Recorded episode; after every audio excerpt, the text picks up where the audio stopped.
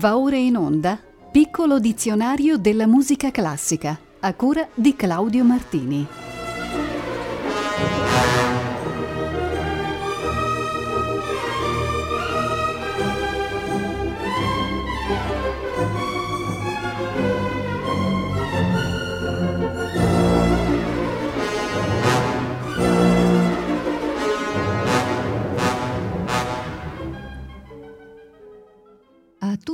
Tutti voi buonasera. Il termine che caratterizzerà tutta l'odierna puntata, la numero 218 del piccolo dizionario della musica classica, è sonata.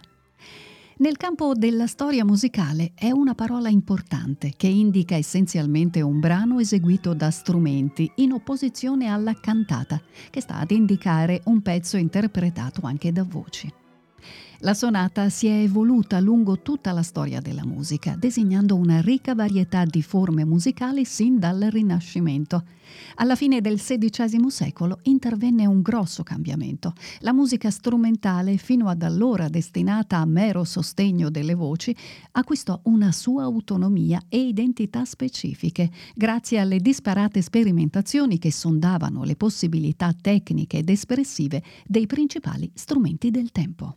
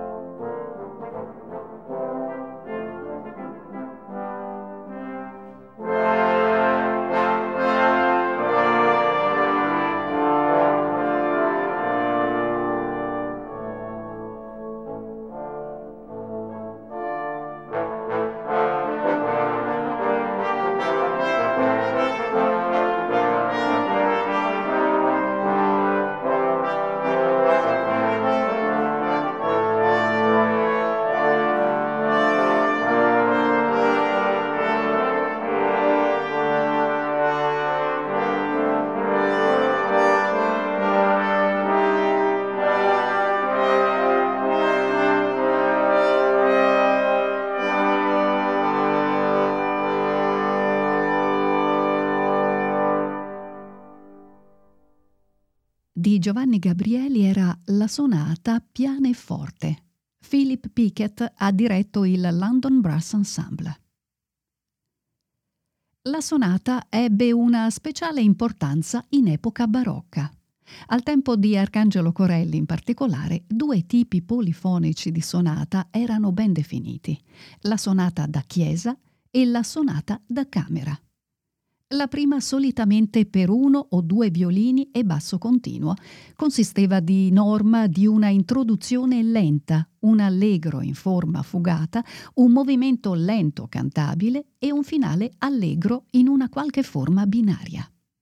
Questo peculiare andamento suggeriva una chiara ed esplicita affinità con i brani danzabili delle suite. Questo schema, che trovò la massima espressione nelle opere di Bach e Handel, ebbe proprio in Corelli il primo grande teorico ed autore. Eccone un bel esempio.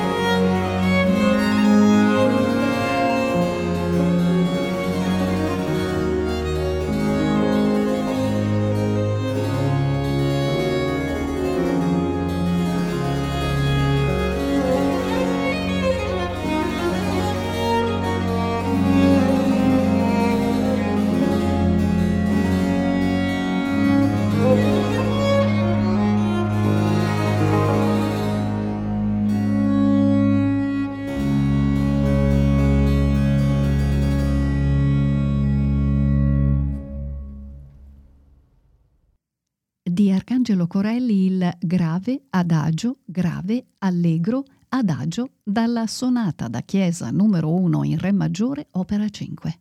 Hanno suonato Stefano Montanari al violino e l'Accademia Bizantina diretta da Ottavio Dantone. La sonata da camera consisteva invece quasi interamente di pezzi danzabili stilizzati. Nei primi decenni del Settecento essa era diventata un corpo separato dalla sonata ed era conosciuta come la suite, la partita, l'ordine o nel caso avesse un preludio nella forma dell'opera francese, l'ouverture.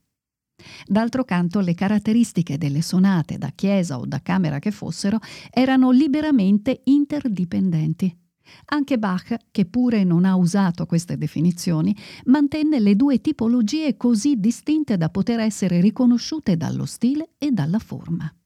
In scaletta abbiamo una sonata da camera di Antonio Caldara.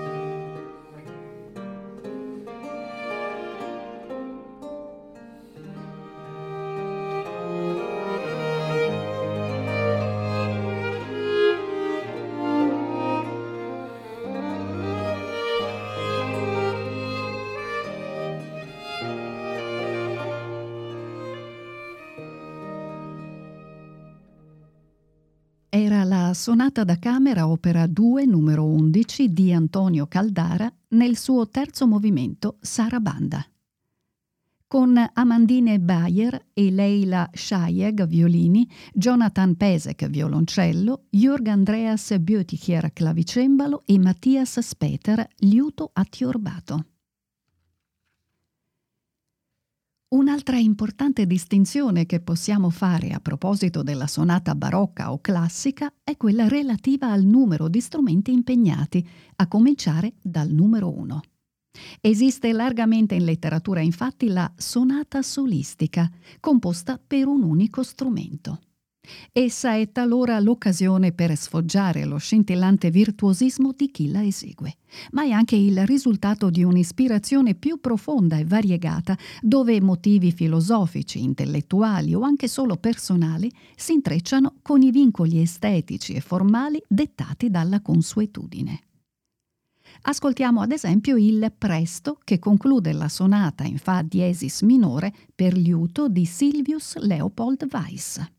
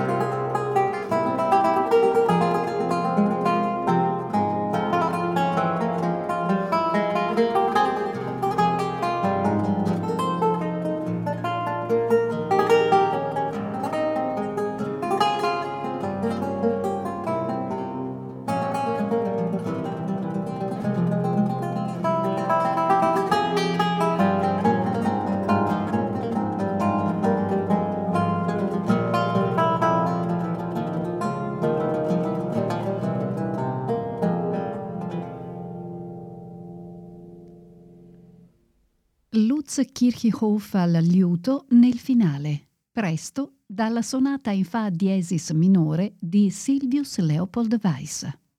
L'apice della sonata solistica si raggiunse tra classicismo e romanticismo, quando gli strumenti raggiunsero anche meccanicamente il massimo della capacità espressiva e quando la brillantezza tecnica degli esecutori divenne la norma e non l'eccezione. Un riferimento assoluto in questo campo è dato dalle 32 sonate per pianoforte solo di Ludwig van Beethoven, una raccolta che per la forza del messaggio, le innovazioni nella scrittura e la bellezza delle melodie ha fatto la storia, non solo del pianismo, ma di tutta la musica ed ha aperto la via alle composizioni più ardite del periodo romantico e del Novecento storico.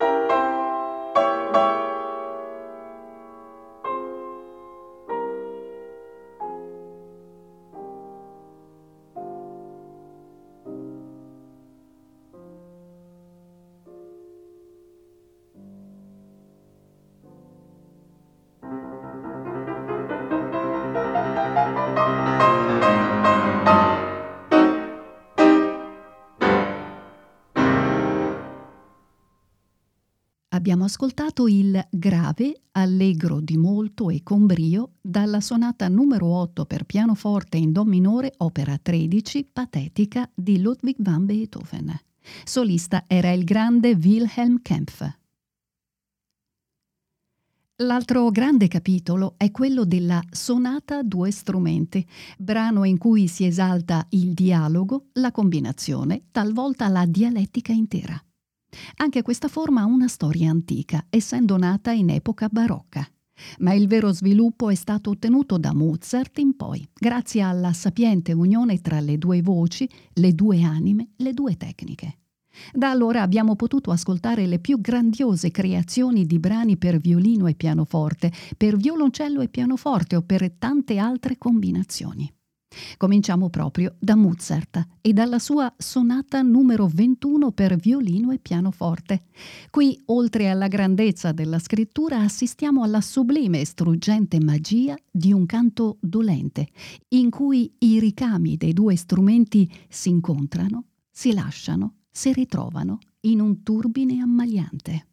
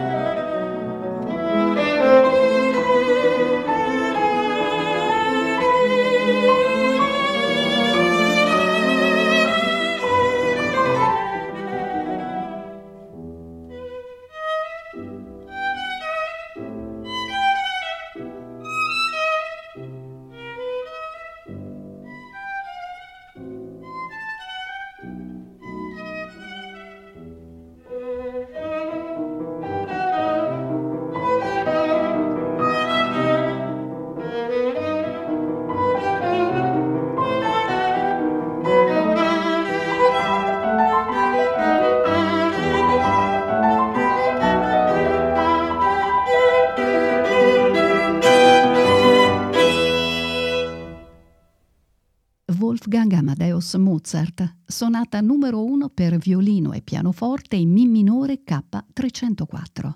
Era il tempo di minuetto che conclude il lavoro, eseguito da Arthur Grumiaux al violino e Clara Askill al pianoforte. Nel periodo romantico la produzione delle sonate a due strumenti trovò forse la sua età dell'oro. Da Mendelssohn a Schumann fino a Debussy e Ravel, passando da Brahms, Fauré, Grieg, Frank, Janacek, solo per citare i più noti, quasi tutti i grandi compositori dell'Ottocento si sono cimentati in questa forma tutt'altro che semplice. Si trattava infatti di racchiudere in un guscio piccolo formato da due soli strumenti un vasto mondo di idee, di emozioni, di esperienze personali. E toccava quindi al piccolo di farsi comunque grande, usando la dimensione spesso intimistica come leva per parlare di tutti e a tutti.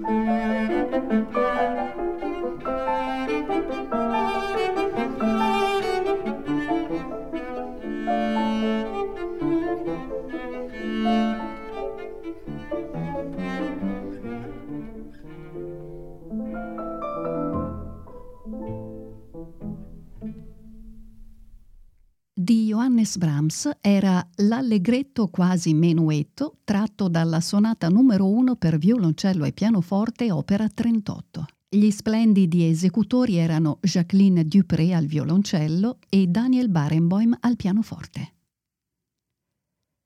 Un ultimo filone da trattare stasera è quello del convivere in repertorio tra sonate in un unico movimento e sonate in molti movimenti. Le prime, già note ai tempi di Domenico Scarlatti, si sono rivelate una forma particolarmente adatta ad esprimere i pensieri del musicista nei tempi moderni dell'ultimo romanticismo e della rivoluzione moderna. Condensando tutto in un unico tempo, l'autore rafforzava il messaggio che intendeva lanciare, non diluendolo in più movimenti. Egli costruiva così qualcosa che poteva assomigliare ad un poema sinfonico concentrato, ove tema e sviluppo si saldavano strettamente e la stringatezza della forma svelava l'urgenza del messaggio. Vi proponiamo un chiaro esempio, la terza sonata per violino solo di Isaì.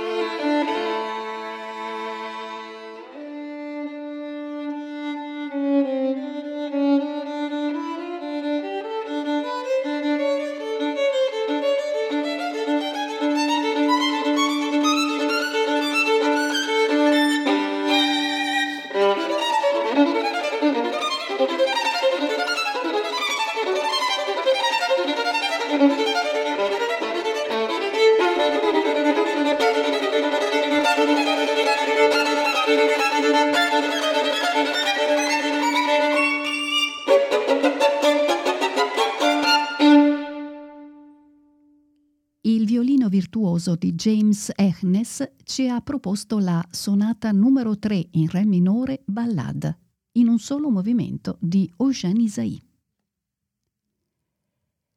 Al polo opposto sono le sonate in molti movimenti, ben oltre i tre o quattro che normalmente si incontrano nei concerti. Uno degli esempi estremi è la terza sonata per pianoforte di Pierre Boulez, dove i movimenti sono addirittura dieci. In questa composizione l'autore volle esprimere il suo interesse per la musica aleatoria e concepì la sonata come un progetto in divenire, destinato a un'attività di costante modifica, idealmente infinita. La rielaborazione si protrasse dal 1955 fino almeno al 1963 e fu alla base di successive composizioni. Ne ascoltiamo qui i primi sei minuti, ossia i primi tre frammenti.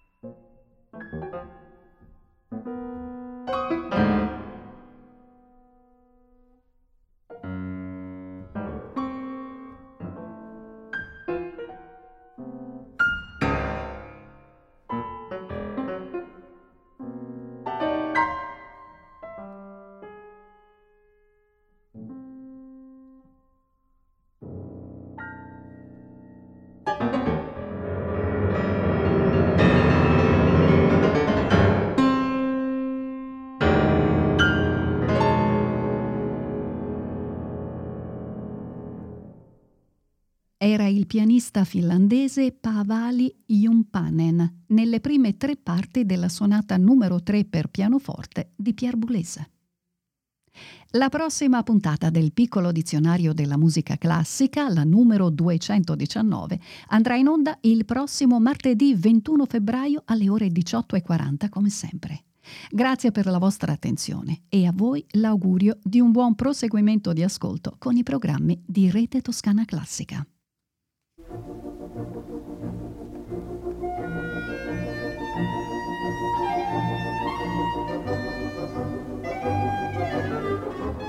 Abbiamo trasmesso Piccolo dizionario della musica classica a cura di Claudio Martini.